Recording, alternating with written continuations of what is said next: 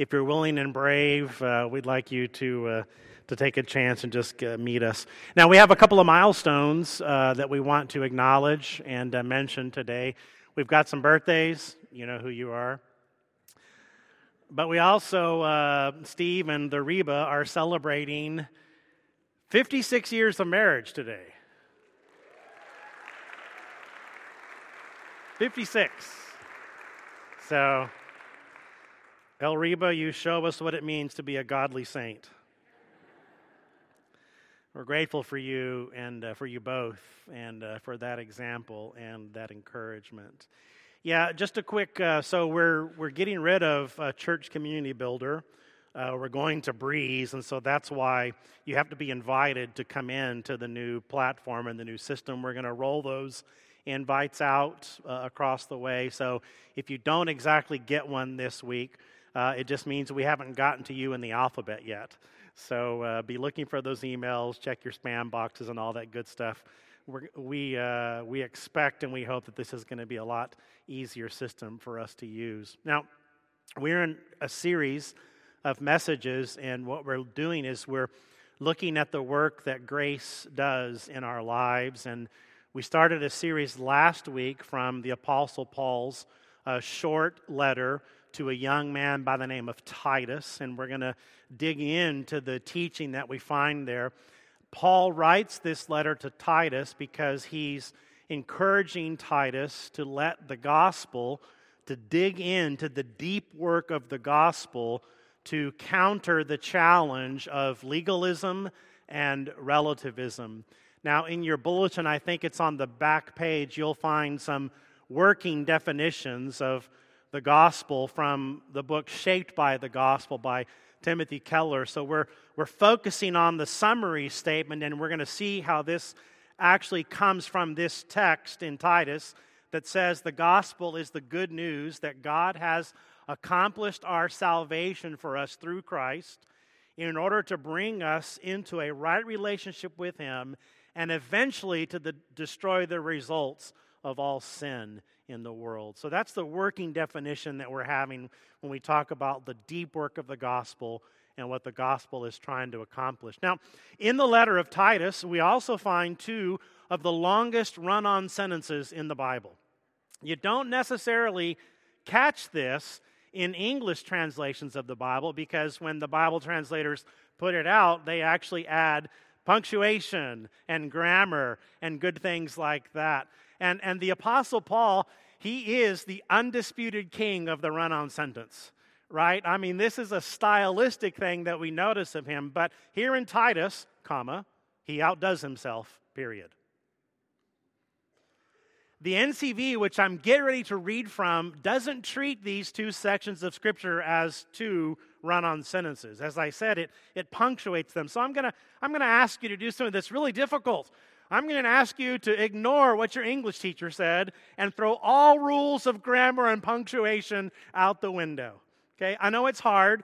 So as I read this to you, I'm going to read two sections of Scripture. The first one is found in Titus chapter 2 and your verses will show it as 11 through 14. And the second one is Titus 3, 4 through 8. So, grammarians and librarians, cover your ears as we get ready to read God's word. Titus chapter 2, I'll start in verse 11. That is the way we should live because God's grace that can save everyone has come. It teaches us not to live against God nor to do the evil things the world wants to do. Instead, that grace teaches us to live now in a wise and right way and in a way that shows we serve God. We should live like that while we wait for our great hope and the coming of our glory of our great God and Savior, Jesus Christ. Now we're going to skip down to chapter 3 and verse 4, which says, But when the kindness and love of God our Savior was shown, He saved us because of His mercy. It was not because of good deeds that we did to be right with Him. He saved us through the washing that made us new people through the Holy Spirit. God poured out richly upon us that Holy Spirit through Jesus Christ our Savior being made right with God by His grace, we could have the hope of receiving the life that never ends. This is God's word. Let's pray together. Father, would you be with us this morning as we open your word. I pray that you would open our hearts and our minds to understand the truth you have for us. We pray through Christ. Amen. Now, uh, both of these sentences, they're both just packed full with a, a rich and robust, a complex and complete theology. They're just packed. I mean, they're, they're, they're dense, and, and even in their density, you are my density. Even in this, they are really the most concise explanation of the gospel that we have in the entire Bible. I mean, those two sentences right there are the most concise explanation of what the gospel is and what the gospel is doing. Now, um, when it comes to, to, to, messages and Bible study and, and classes, uh, sometimes the, the, the, the temptation is to just hop in let's just cover everything there. It's usually something that I, I try to keep in mind and, and think about. So when we come to something like this, you notice, especially how they're run on sentences, there's no real any place to break or, or breathe. So I, I want to do this as I want to treat them in a different way. Now, has anybody besides Braden ever been to a Lego store? Right? You know that bin in the Lego store where as many Legos as you can cram into one bag, it's the same price? Right? Our kids love that, that station, right? And so the temptation is when we come to a passage like this is let's just cover it all, right? Let's cram it all in because, I mean, it's, for, it's one price, right? So what I want to do instead is I want to look at these concepts that we find in these two really long sentences. I want to treat them as one Lego at a time. And I want to look at the Lego in the two sides that we see here in this passage. So this morning, let's take a closer look at verse 11, and which says, That is the way we should live because God's grace that can save everyone has come. I want to read to you one more time. That is the way we should live because God's grace that can save everyone has come. Now, as I mentioned, Titus in his work in this city of Crete and this new church was a brand new church. He is immediately faced with a challenge from legalism. And essentially, legalism, it opposes the gospel. It opposes grace because legalism opposes salvation by grace through faith. Uh, legalism says you must believe and live right to be saved. But the other challenge that Titus faces is the challenge of what we would know as relativism. And relativism opposes the gospel. It opposes uh, the grace because it opposes rules and restrictions of any kind. So, whereas legalism opposes a certain thing, relativism pretty much opposes any rules or restrictions of any kind. And so, in this way, it takes advantage of grace. Relativism says God loves everyone just as they are. Now, the gospel is giving us a different way to live, it's giving us a different motivation. The gospel does two things. First, it focuses on the work of grace in our lives. It acknowledges and accepts that grace is working to do four things in our lives. It's working to humble us. It's working to affirm us. Grace is working to save us, but grace is also working to shape us. This is the deep work of the gospel that is accomplished through grace. But then, secondly, what we learn, especially as we start digging into this teaching, is that the response which grace demands of our lives. Now, you thought it was unusual when we started this series to use the word work and grace in the same sentence. We kind of feel uneasy when we say the word grace and demand also in that same sentence. Now, the first main idea that you're going to find here expressed in verse 11 can be summarized in this statement Grace makes an ethical demand on those who believe. I'm going to say it again. Grace makes an ethical demand on those who believe.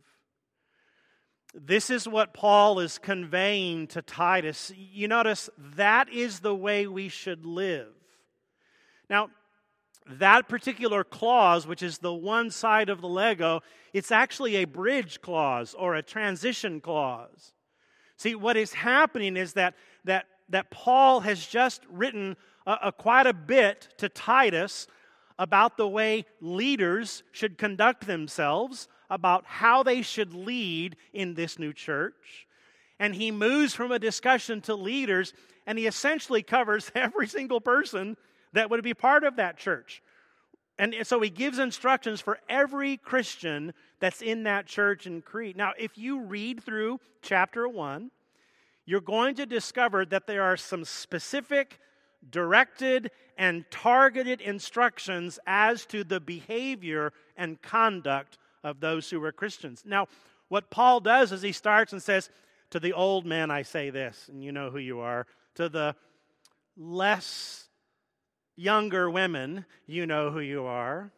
To the young men, and he, he just goes right down the list older men, older women, younger men, younger men, and servants. I mean, if you throw in all ye floods and dragons, all, you've got your makings of a good hymn that we sing.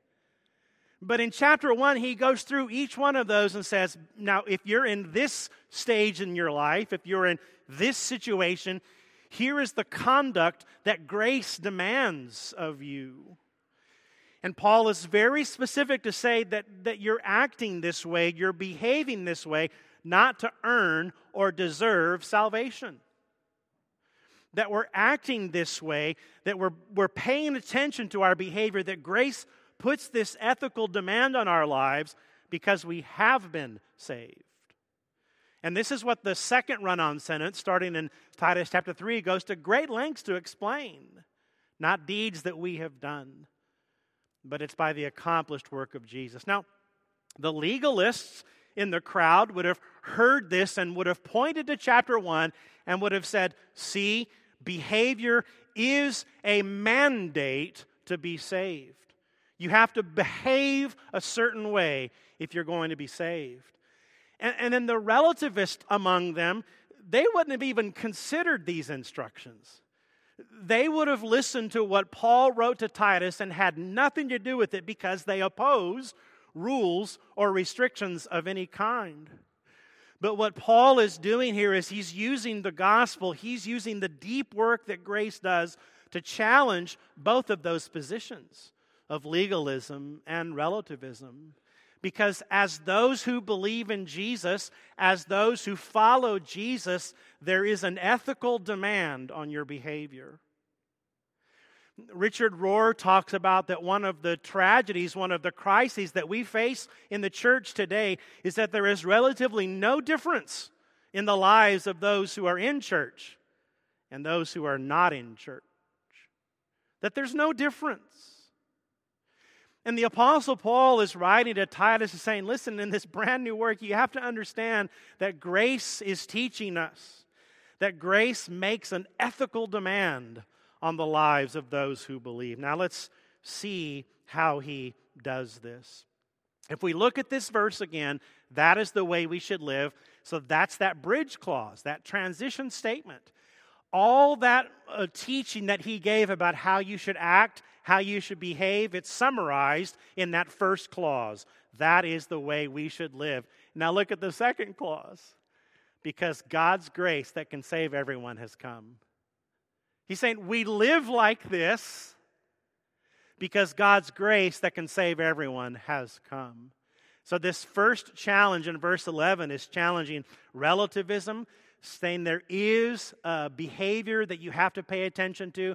But you notice the second clause is challenging legalism. Now, depending on what translation you're reading out of, it's going to be using different words, but you notice that it's always a past tense, historical. He says you're not waiting for it to come, you're not working for it so that it will arrive. He's saying, no, it already has come because you already have this then comes this ethical demand. Now, what I find fascinating about the Lego is now that we're flipping it over and we're looking at a really interesting side of what grace is all about. Paul is teaching Titus, and he's teaching us two things about grace here. The first thing he's teaching us is that grace is an epiphany. It's an epiphany. That's a really fun word. Epiphany. Go ahead, say it. It rolls off the tongue really well, you know. Epiphany. Um, now, what's unusual is that in the Greek version of the Bible, the grammar in this sentence is reversed. And, and Paul is using a very specific, see, our English, in this second clause, our English Bibles, depending on your translation, say, because God's grace that can save everyone has come. But the Greek Bible flips the words in the sentence, and it starts with the Greek word epiphaino. And it's what the word we get epiphany from. Paul says, literally, appeared for the grace of God saving to all men. That's what it literally says. Now, excuse me, why? Because the Greek is trying to make an emphasis on that word, epiphany. It's trying to make an emphasis on appearing. It's trying to show that as the basis of what's happening, of what has come before and what is happening next. Now, when we use the word epiphany, we use it in the context of, you know, it's our light bulb, it's our light bulb moment, right? I just had an epiphany, right? So, so for example, uh, I kept trying to find larger and larger and larger and larger print Bibles, and then I had an epiphany. Maybe I should get my eyes checked. right? I was like, you know, hey, it only takes me a couple of years, right? It was this light bulb moment. I'm like, I hadn't thought of it before. Huh, I wonder if I should get my eyes checked, right? Because I'm, I mean, like I'm wheeling my Bible in on a cart now, right? Because it's, it's so big. How big is it? It's so big he has to wheel it in on a cart. So that's the concept that we have when we think of the word epiphany, and there is a sense to which that is part of the definition, but what it really means is to reveal something that was previously unknown or hidden. That which is unknown is now known. That which was hidden is now revealed. And so Paul is using this word, this construct, to set up this entire discussion about how grace works in our life. It's a moment of sudden revelation or insight. The point that he's trying to make in his grammar, in the way he chooses the tense, he's trying to say salvation is a historical reality. It's a historical reality that the grace of God that can save everyone has come. So it's not something that you're working for, it has come. Now, Paul uses this same Greek word, the word which we get the word epiphany, he uses it three times in his writings. Now, he uses it twice in Titus in both of these sentences, but the other time he uses it, it's fascinating. And it really is a good example and a good metaphor of what we're talking about of the grace of God appearing. Okay, so it's in Acts chapter 27, and here Paul is describing a harrowing storm, this voyage through the storm while he was on the sea and could hear the terrible roaring.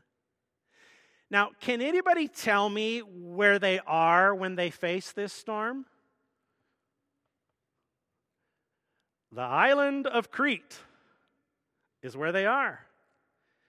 So, do you see why I'm worried about the harvesters going on a cruise to Crete?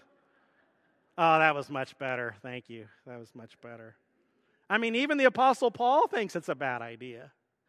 Now, in Acts chapter 27, depending on your Bible translation, the New Century Version says in verse 20, when we could not see the sun or the stars for many days, and the storm was very bad, we lost all hope of being saved. Okay, so remember the New Century Version is a children's version of the Bible. The English Standard Version says, When neither sun nor stars appeared for many days, and no small tempest lay on us, all hope of our being saved was at last abandoned. Now, Paul is using the exact same word here epiphany the word epiphany is the word that he's using. And look at how this is a perfect, an absolutely perfect description and example of salvation by grace. It's such a great metaphor because in the darkness and desolation of our storm, because of sin, when we had no hope of rescue and, and, and, and of, of being saved, what happens? The grace of God appears.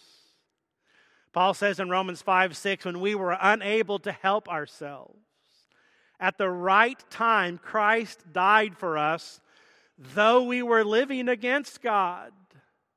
Oh, don't you see? It's so important to see that, that the grace of God, salvation, doesn't appear in your life when you've got it all together. In the depravity of our condition, we had no hope of being saved. We were enemies of God. Our life was in rebellion against Him, and then the grace of God appeared. Romans 5, verse 8, but God shows His great love for us in this way Christ died for us while we were still sinners. In the darkness and desolation of our depravity, because of the love and the mercy, the compassion of God, God's grace, Paul says, that can save everyone, appeared. Ephesians 2, verse 4 But God's mercy is great, and He loved us very much, though we were spiritually dead because of the things that we did against God. He gave us new life with Christ. You have been saved by God's grace. Oh, you need to say that over and over and over and over. Saying that phrase, repeating that phrase, is allowing the gospel to work in your heart that I have been saved by God's grace. So the first thing that Paul says about grace which saves us, it's that the, it is the epiphany of God. It is the appearing of God. Now, the second thing that he says about grace is a, a word about the efficacy of grace. Now, he says in verse 11, because God's grace that can save everyone has come. Now, what he talks about here is that grace has the power or the efficacy to save everyone. And what this statement that Paul makes, it's, it's a reflection of the heart of God, right? Paul says in 1 Timothy 2 that God our Savior desires that all people be saved and come to the knowledge of the truth.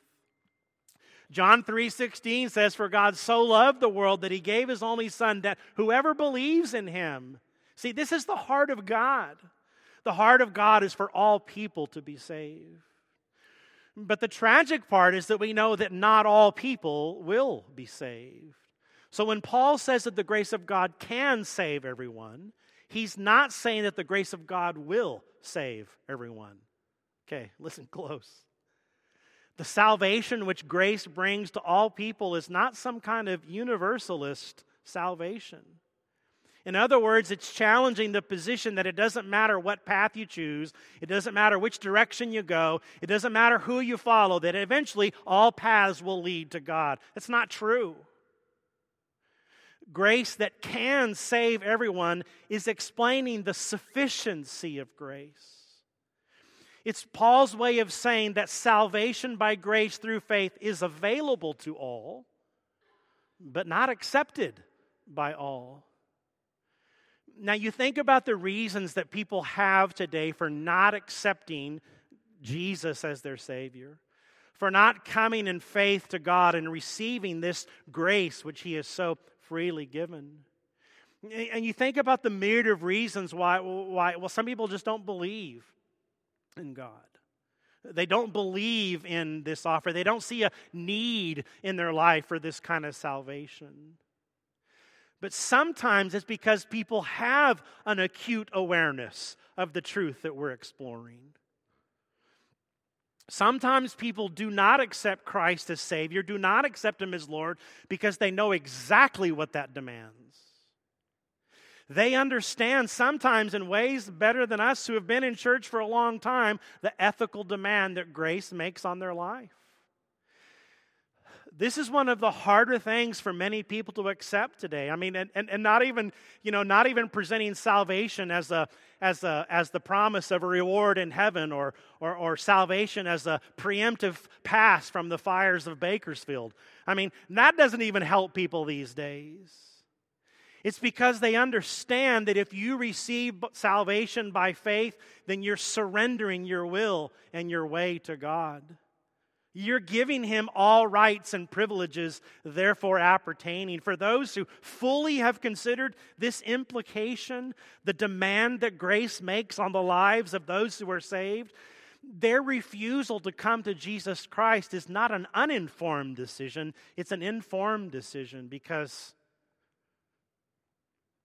if God is my God, and if Jesus is my Lord, and if the Holy Spirit is my teacher, He controls my money, He controls my time, He controls my endeavors, He controls my adventures.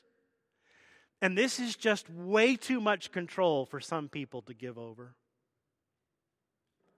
It's a refusal or rejection of Jesus because of the ethical demands that grace makes in the lives of those who are saved. But when you look at the people who profess Christianity, who claim to be followers of Jesus Christ, and you look at their anti Jesus way behavior, they've claimed Christ with their lips, but they're rejecting the claims of Christ on their heart. They're refusing the ethical demand that grace makes on a believer. This kind of person is the person who wants a grace that saves them, but doesn't want a grace that changes them. They want salvation, but they don't want transformation. They don't want this ethical demand that grace places on their life. so when we come to this teaching, when we come to this, man, it's heavy. It's hard. Because His grace is calling us to live as different people. Grace is calling us to have a moral compass, to have an ethical standard, to be different in our behavior and our conduct, to love those who are against us, as we saw in the video today. Ultimately, the teaching in Titus chapter 2, verse 11, the appearing, ultimate, this is a representation or a reference to Jesus Christ. This is who Paul is talking about. That Jesus is the epiphany of God by which we receive salvation. Um, we sing in, in the Christmas song, now in flesh appearing. There's a reason that the Christmas season is also known as Epiphany, because it's the arrival of Jesus, it's the appearing. The only way that we are going to allow ourselves to accept the demand of grace that is placed on our life is if we're drawn and captured by the life of Jesus. It's the only way. This is why, as a church, we are so focused right now. We are trying to be so laser focused on practicing the way of Jesus. Because we know that this is the only way that grace is going to do its work in our heart, is if we say, okay, here's my heart, Lord. Here's my heart. The only way that we're going to be drawn into this and let grace begin to change us is if we're captured by the beauty of Jesus as the Bible says, when we see Jesus as the one who has appeared to take away our sins. So, how do we understand grace? It's in the person of Jesus. It's in his life, it's his death, it's his burial, it's his resurrection, it's how he gave himself for us. We see that he has done this for us, and our heart is captured by this grace. The life that Jesus lived, the death that he died, it breaks the barrier between us and God. It cancels the weight of sin, it defeats the claim of death, it gives us the motivation that we need to live for Him. Let's pray. Father, I ask in this moment that your Holy Spirit, which is present with us, that it convict our hearts, that it apply this teaching to our lives. For those who are overwhelmed by guilt and shame, we ask for an epiphany of grace, a word of grace to affirm them. For those who are overwhelmed by their own goodness, we ask for an epiphany of grace, a word of grace to humble. And as we repent of our sin and as we repent of our righteousness, we accept Jesus as our Savior and Lord. We yield our way, our will, and our heart to the demand of grace as those who follow you. Through Jesus, our Savior, and the Holy Spirit, our teacher, we pray. Amen.